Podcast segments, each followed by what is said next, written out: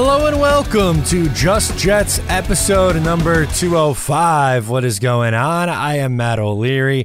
I'm going to be hanging out with you for another episode of my favorite episode that I get to record every single week, Just Jets, where we talk with you guys, the fans. We got a couple of voicemails. We have a few topics to get into. I'm excited about it. We're going to start with under the radar free agencies, get into Joe Tippmann being honored, as well as your voicemails to close out this lovely program that we call Just Jets. So let's get rocking and rolling again. This time we are going to get into something that I'm excited to talk about, which is something that my good buddy Richie from Jets Media tweeted out. If you're not following Richie on YouTube, Twitter, X, Instagram, wherever else you can get him, make sure to do so. There are very few more positive people on this planet than Richie, my good buddy. Excited to do shows with him every Thursday on the Jets Roundtable. But he tweets out, name an under-the-radar free agent that you would like the Jets to sign. Because we all know the names, right? There's a bunch of guys being floated around in free agency as it's... you know, it's that time of year where everyone is going to get their names out there, and these are the guys that I like, these are the guys that I don't like as much, and there's a lot of people whose names come up a lot and others who would fall under that category, the under the radar category. But what I wanted to do was give you a few responses as well as my own answer at the end of this. So how do we start this and not talk about Sauce Gardner getting in on the mix? Yes, that's right. The Sauce Gardner, two-time All-Pro, Defensive Rookie of the Year, Sauce Gardner. He chimed in and gave two names on who he thinks the New York Jets should look to add. And that was Calvin Ridley and Tee Higgins. Holy smokes, would I like for the New York Jets to have those guys on their team. I like this GM Sauce Gardner almost as much as I like cornerback Sauce Gardner. But the chances of the Jets being able to land both guys, pretty slim. But let's talk through it. There's a chance that they could land one of those two guys, and I think Sauce gives two pretty good answers. So Calvin Ridley, in his first year back, signed a one-year deal with the Jacksonville Jaguars. Played down there with Trevor Lawrence in his first year, put up 1,016 yards and 8 touchdowns. That, to me, would be a very nice complementary piece to go with Garrett Wilson. He has number one receiver upside, Calvin Ridley does.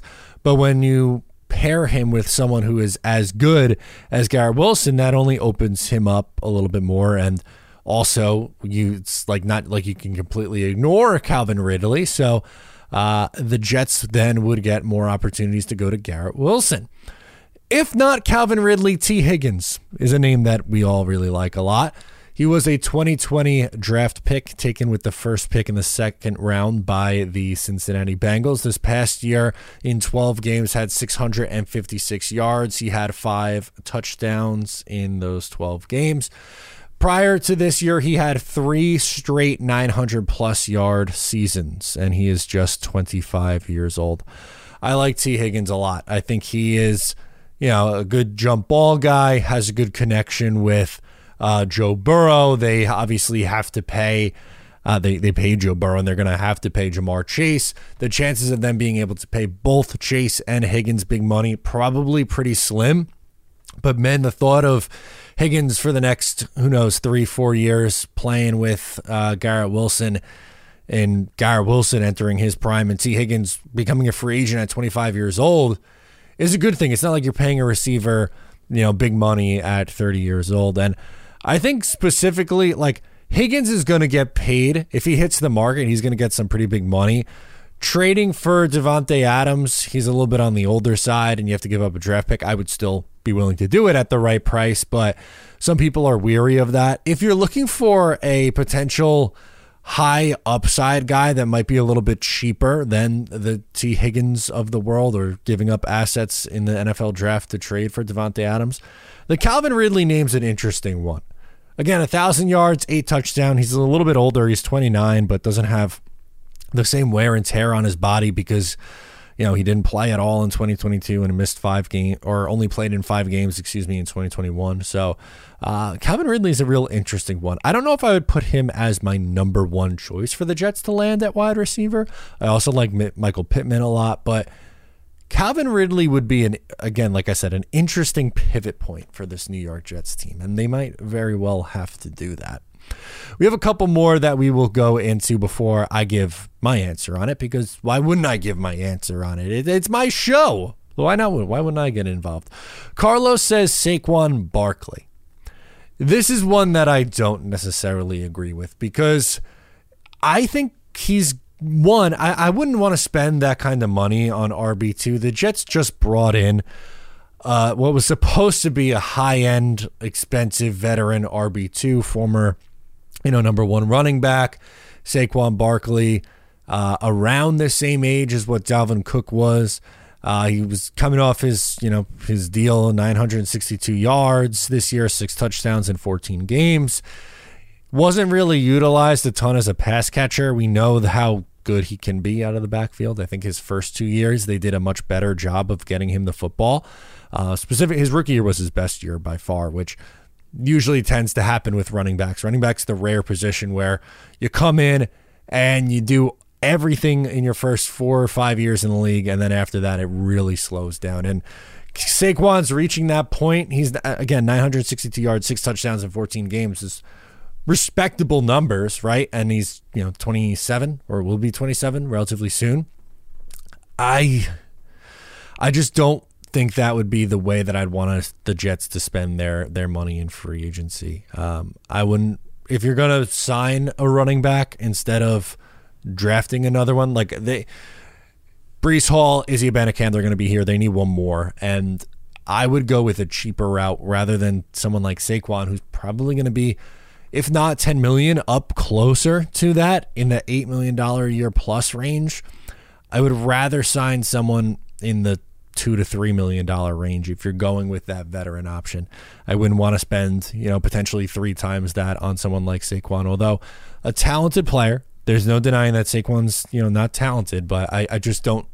I think there's some similar worries with Saquon at this point and the mileage on him, and him coming in and being the Jets RB2 behind Breece Hall. So I would pass on Saquon. Big name, I understand it, but I would say no. I'm going to say hard pass for me. NY Jokes is up next. He says Darnell Savage, so safety. The Jets very likely could let Jordan Whitehead go in free agency. He signed a 2-year deal, had the big 3 interception game in week 1 against Josh Allen. My biggest criticism for Jordan Whitehead has been his missed tackles. Every year it feels like those are a really high number. He missed this past season 18% of his 18% of his tackles, which again is pretty high. But Darnell Savage missed 18.5% of his tackles, so even more so. I'm really good with the poor tackling safeties. Savage is, I think he had a good year this past year. The 2 years before this weren't great. He's a little too streaky for me. I don't think I would pay that. I think it would be similar money that Savage would get to what the Jets paid Jordan Whitehead. Something like $6 million, $7, $8 million a year. I would rather bring back Chuck Clark on a 1-year deal, even though he missed time. I get that.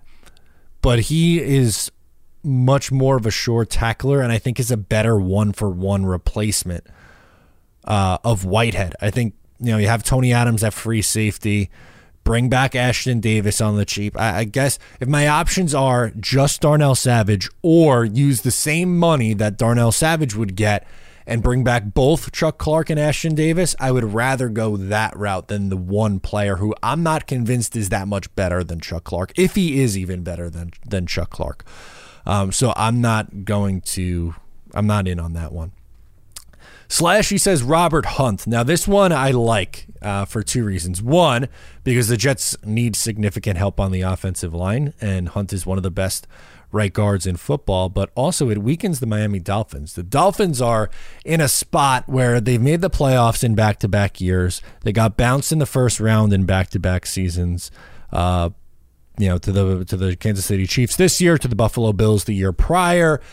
And they're kind of in this zone where it's like, what are they going to do? Are they going to go all in with Tua, continue to push the chips to the table? They're going to reset. The cap situation isn't ideal, but there's always ways to get around it, restructure guys, cut guys. But if they lose Robert Hunt in free agency and he goes to the New York Jets, like that's one of the things that I like to look at in free agency is what happens with your division rivals. And if they're losing, a top 10 guard. If you want to just isolate right guard, maybe he's a little bit higher than that. Yeah, that significantly weakens the Dolphins, and that's the blindside guard to Tua. So maybe that is something that comes into play here as well on that one. But I like Robert Hunt. That would be someone that I'd be in on. That's not a name I see brought up a lot. Zeitler is a name that you see all the time at guard. That would be big fish hunting. But I guess that's a good transition to get into mine, because my under-the-radar guy who doesn't get talked about a lot is Graham Glasgow from the Detroit Lions. If you saw my Fixing the New York Jets video, I signed him to a contract to play right guard. He's played right guard, left guard, and center in his career. He's played all three. He's a great, great run blocker, which... Again, I know that the Jets could look to improve in pass protection, which is obviously something that they need to do. But how many times have we talked about it now that the identity of this Jets team, and specifically with Robert Saleh, is they want to run the ball. And when they're at their best, they're doing that. And, if you sign a Glasgow, let's say, you sign Glasgow, AVT to play right guard, AVT plays right tackle, you draft Fashanu to play left tackle, Joe Tippmann's your center, and you're either bringing back Laken Tomlinson or replacing him with another guard. That offensive line's going from 32 to now you're looking like, hey, can this be a top 20 offensive line? Look, I don't think it's going to go from 32 to 1 overnight. I don't think that's fair.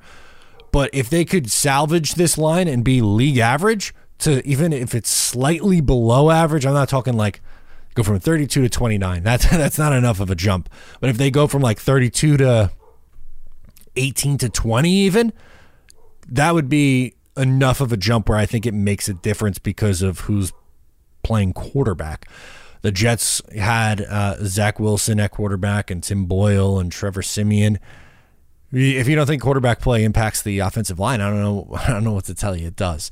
It's a mutual relationship. The offensive line also impacts quarterback play, but it is also the other way around too. So Graham Glasgow is my guy for that. I like him. Kind of think of when the Jets brought in Alan Faneca at the end of his career. Now I'm not saying that Graham Glasgow is going to the Hall of Fame like Alan Faneca, but similar guy, short term, 2-year kind of deal, finish his career out with the New York Jets at a veteran presence, a good run blocker to pair with Elijah Vera Tucker.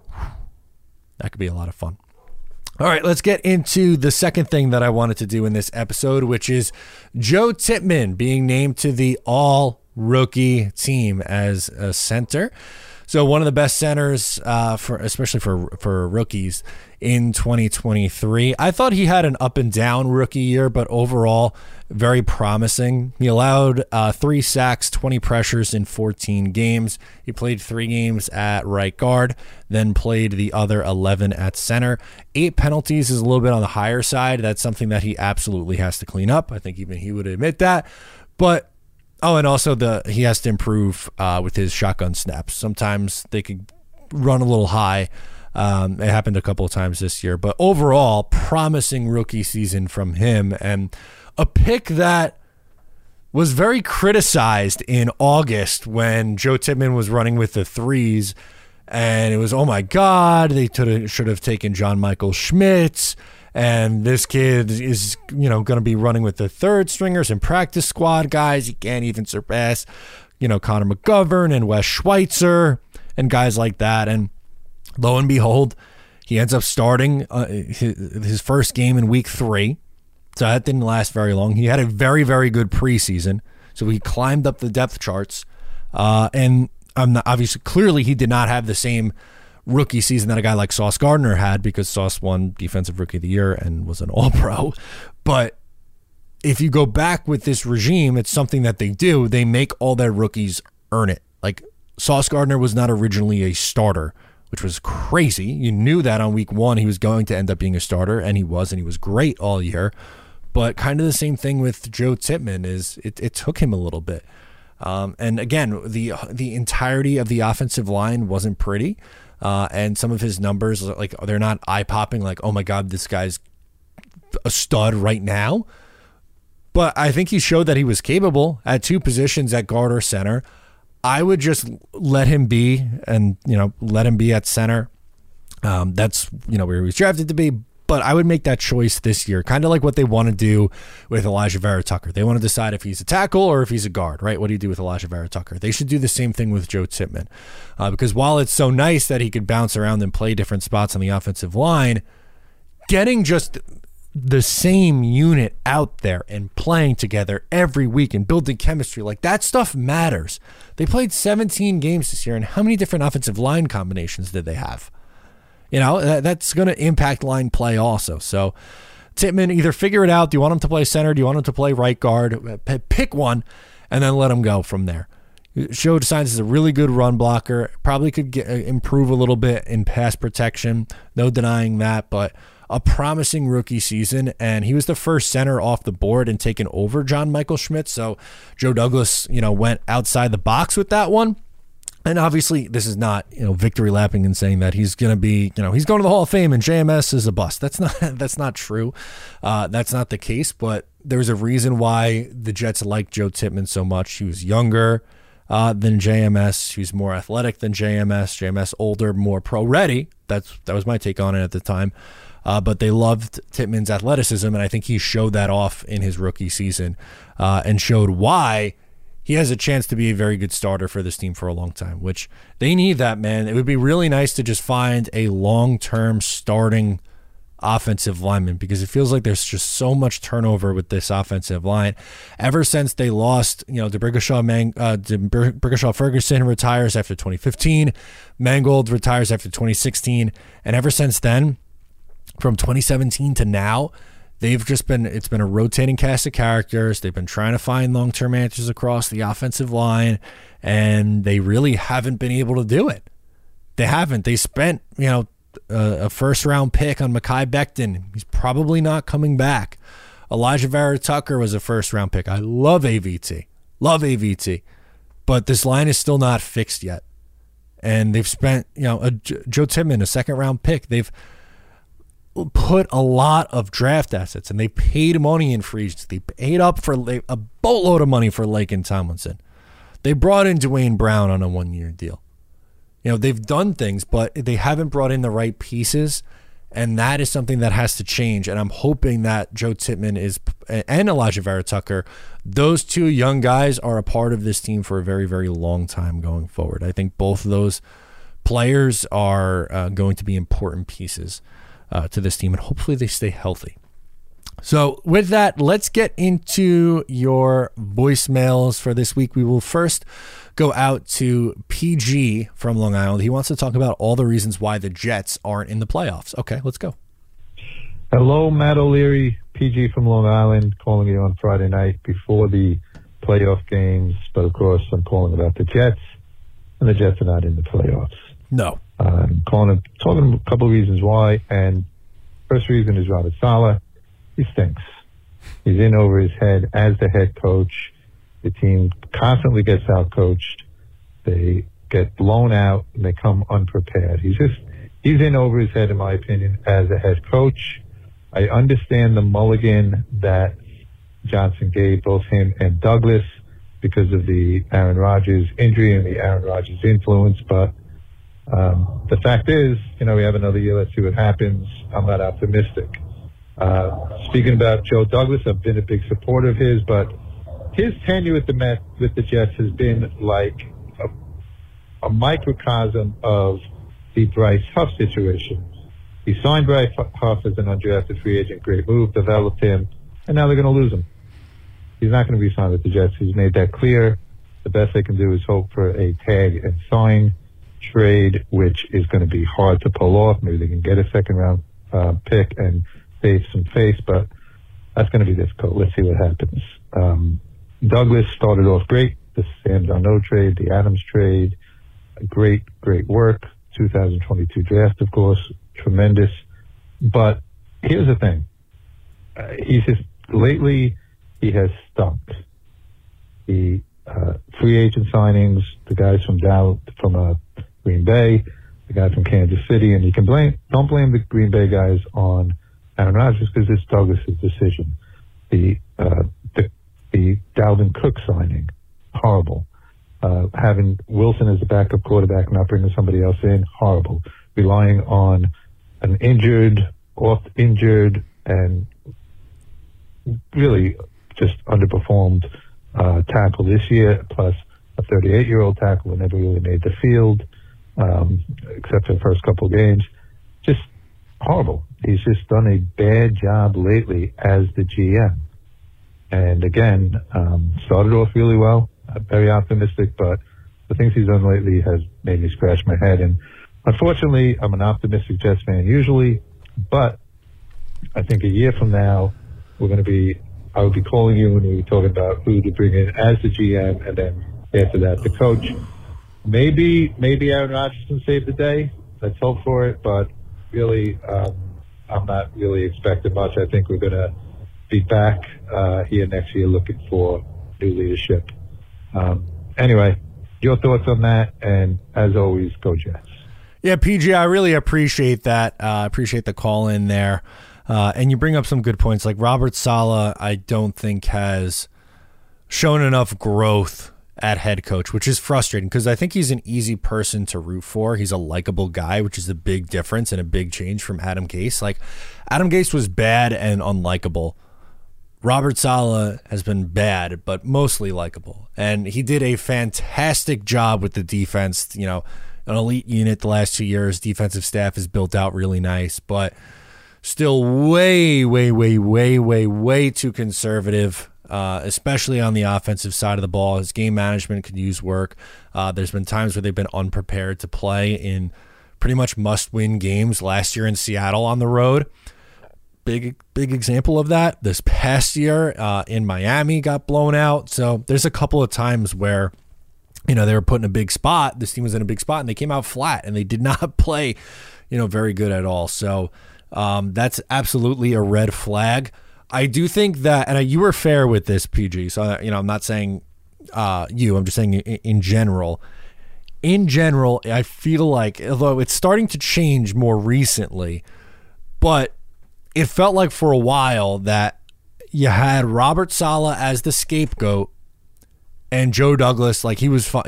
It was really the coach. But this year, I put a lot of the blame on Joe Douglas for the reasons that you stated. His plan on the offensive line and at backup quarterback were horrific. All offseason and into the summer, I said that the offensive line is a very volatile position for this team. It has a chance where if everything breaks right, it could be good. Meaning, Mekhi Becton stays healthy and goes back to playing like he did as a rookie. Elijah Vera Tucker is healthy. Joe Tippmann comes in and is good right away. You get Laken Tomlinson bounce back to where he was as a Pro Bowler, and a healthy Duane Brown, you know, is closer to what he looked like in his prime. But I said they don't have a lot of wiggle room. It could either, if everything breaks right, it could be an okay unit. They could be fine. I don't think they'll be great, but middle of the road. And if the injuries start coming and if things don't break right, it can get ugly. And unfortunately, it did, and very, very, very quickly. Duane Brown was horrible the first 2 weeks of the year. And then he goes on IR and is pretty much done. But that he wasn't ready and didn't practice for most of training camp. That was a big red flag. They didn't really do anything with Mekhi Becton until way late with him getting him starting reps. I know that they were trying to ramp him up. It was the left side, then it was the right side, then it was the left side, and, you know, trying to figure that out. That wasn't ideal. You know, Max Mitchell, Billy Turner were getting cooked in training camp. That should have been a sign. Laken Tomlinson did not improve. He was streaky at best. There was a stretch where he was okay at some points, but I thought it started poor and ended poor.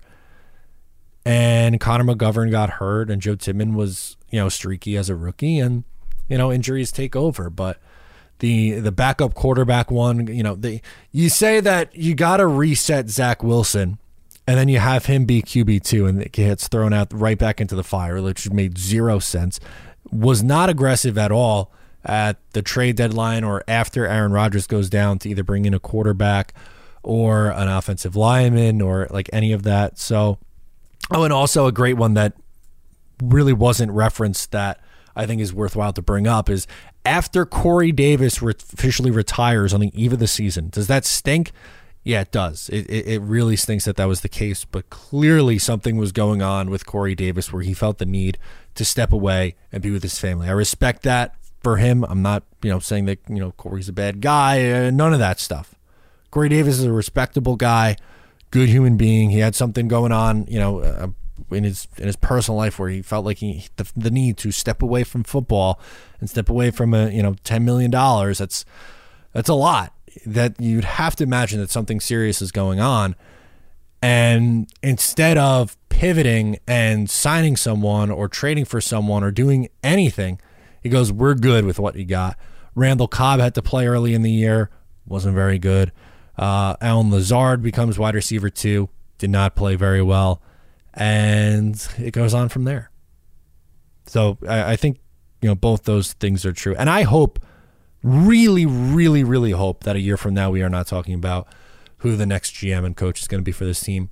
I hope that Aaron Rodgers gets them to the playoffs and they win a playoff game because, look, I've been doing this a long time now. This is the fifth year that I've covered the Jets on YouTube. I've been doing content in some capacity since 2015.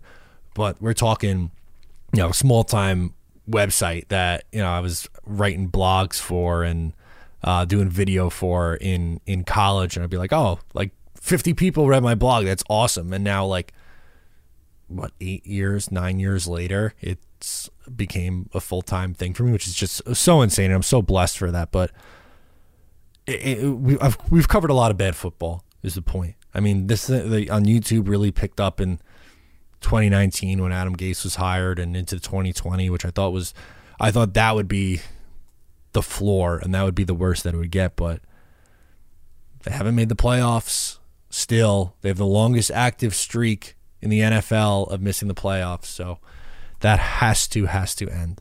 It has to end.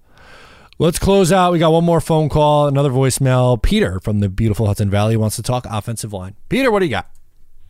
Hey, Matt. It's Peter from up in the beautiful Hudson Valley. Warmer Hudson Valley this week ahead than last week's cold snap. Talking about the offensive line this week. Ran out of time with the first goal, so hopefully I'll get it in this time. I'd like to see the Jets get 2 players in free agency. One, okay. Illuminor or Onwenu at tackle, and fill one of the tackle positions right away. But I think they could cut Laken Tomlinson and save at least $8 million and bring in someone cheaper and better in either Ezra Cleveland or Dalton Risner, and that would fill the left guard position. Then you get to the draft, and at 10, if Fashanu or Falaga is available, you draft one of them, and you get a tackle that's going to be there for the next 10, 12 years.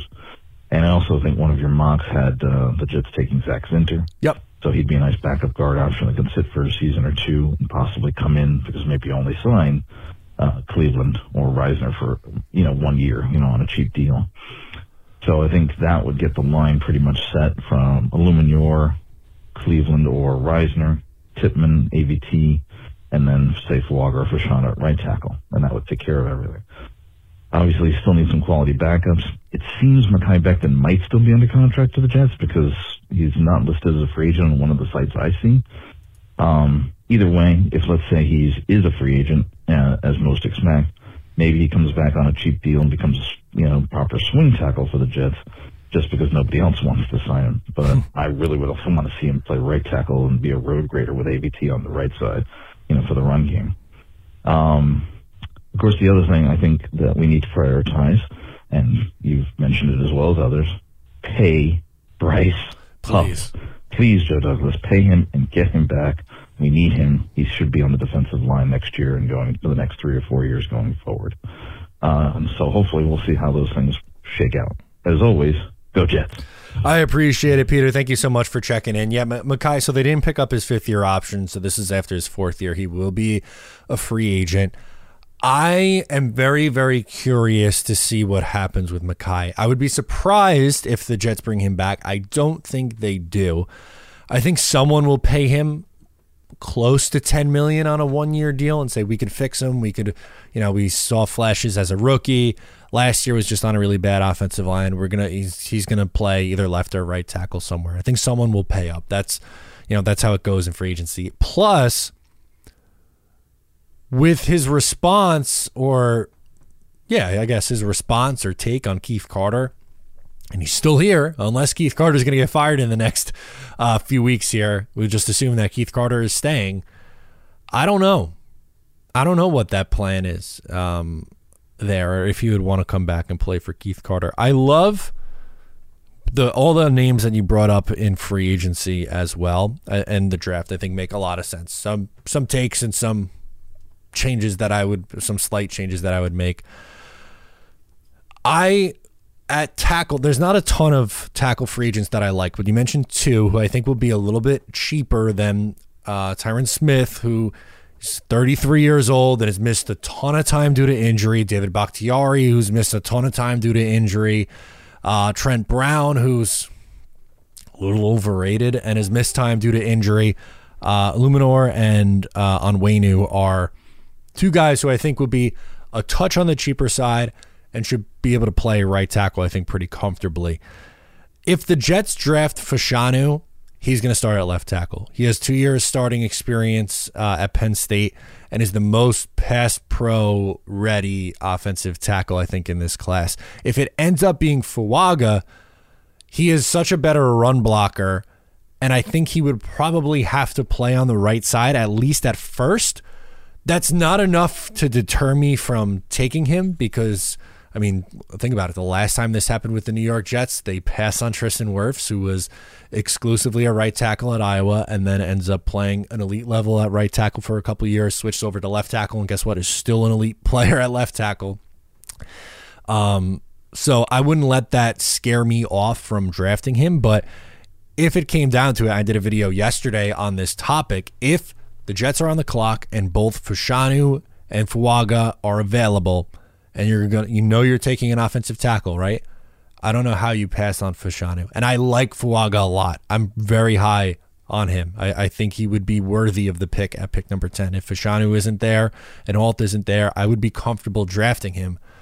But I just think with Fashanu's pass pro, you know, ability to where it is right now is impressive. And that's only going to get better. And while he's lacking a little bit in the run game, I think that's an area that he can improve. He's so young. He is so, so young. And to find someone who's that good, and let's be honest, pass pro is more important than run blocking in today's NFL. As much as I love those road graders, it's, I think that would be the move. But I appreciate it. Thank you so much, guys, for tuning in and calling in to the episode. I appreciate it. Make sure to subscribe wherever you get the show, either in audio form or on YouTube. Once again, I am Matt O'Leary, and I'll catch you next time.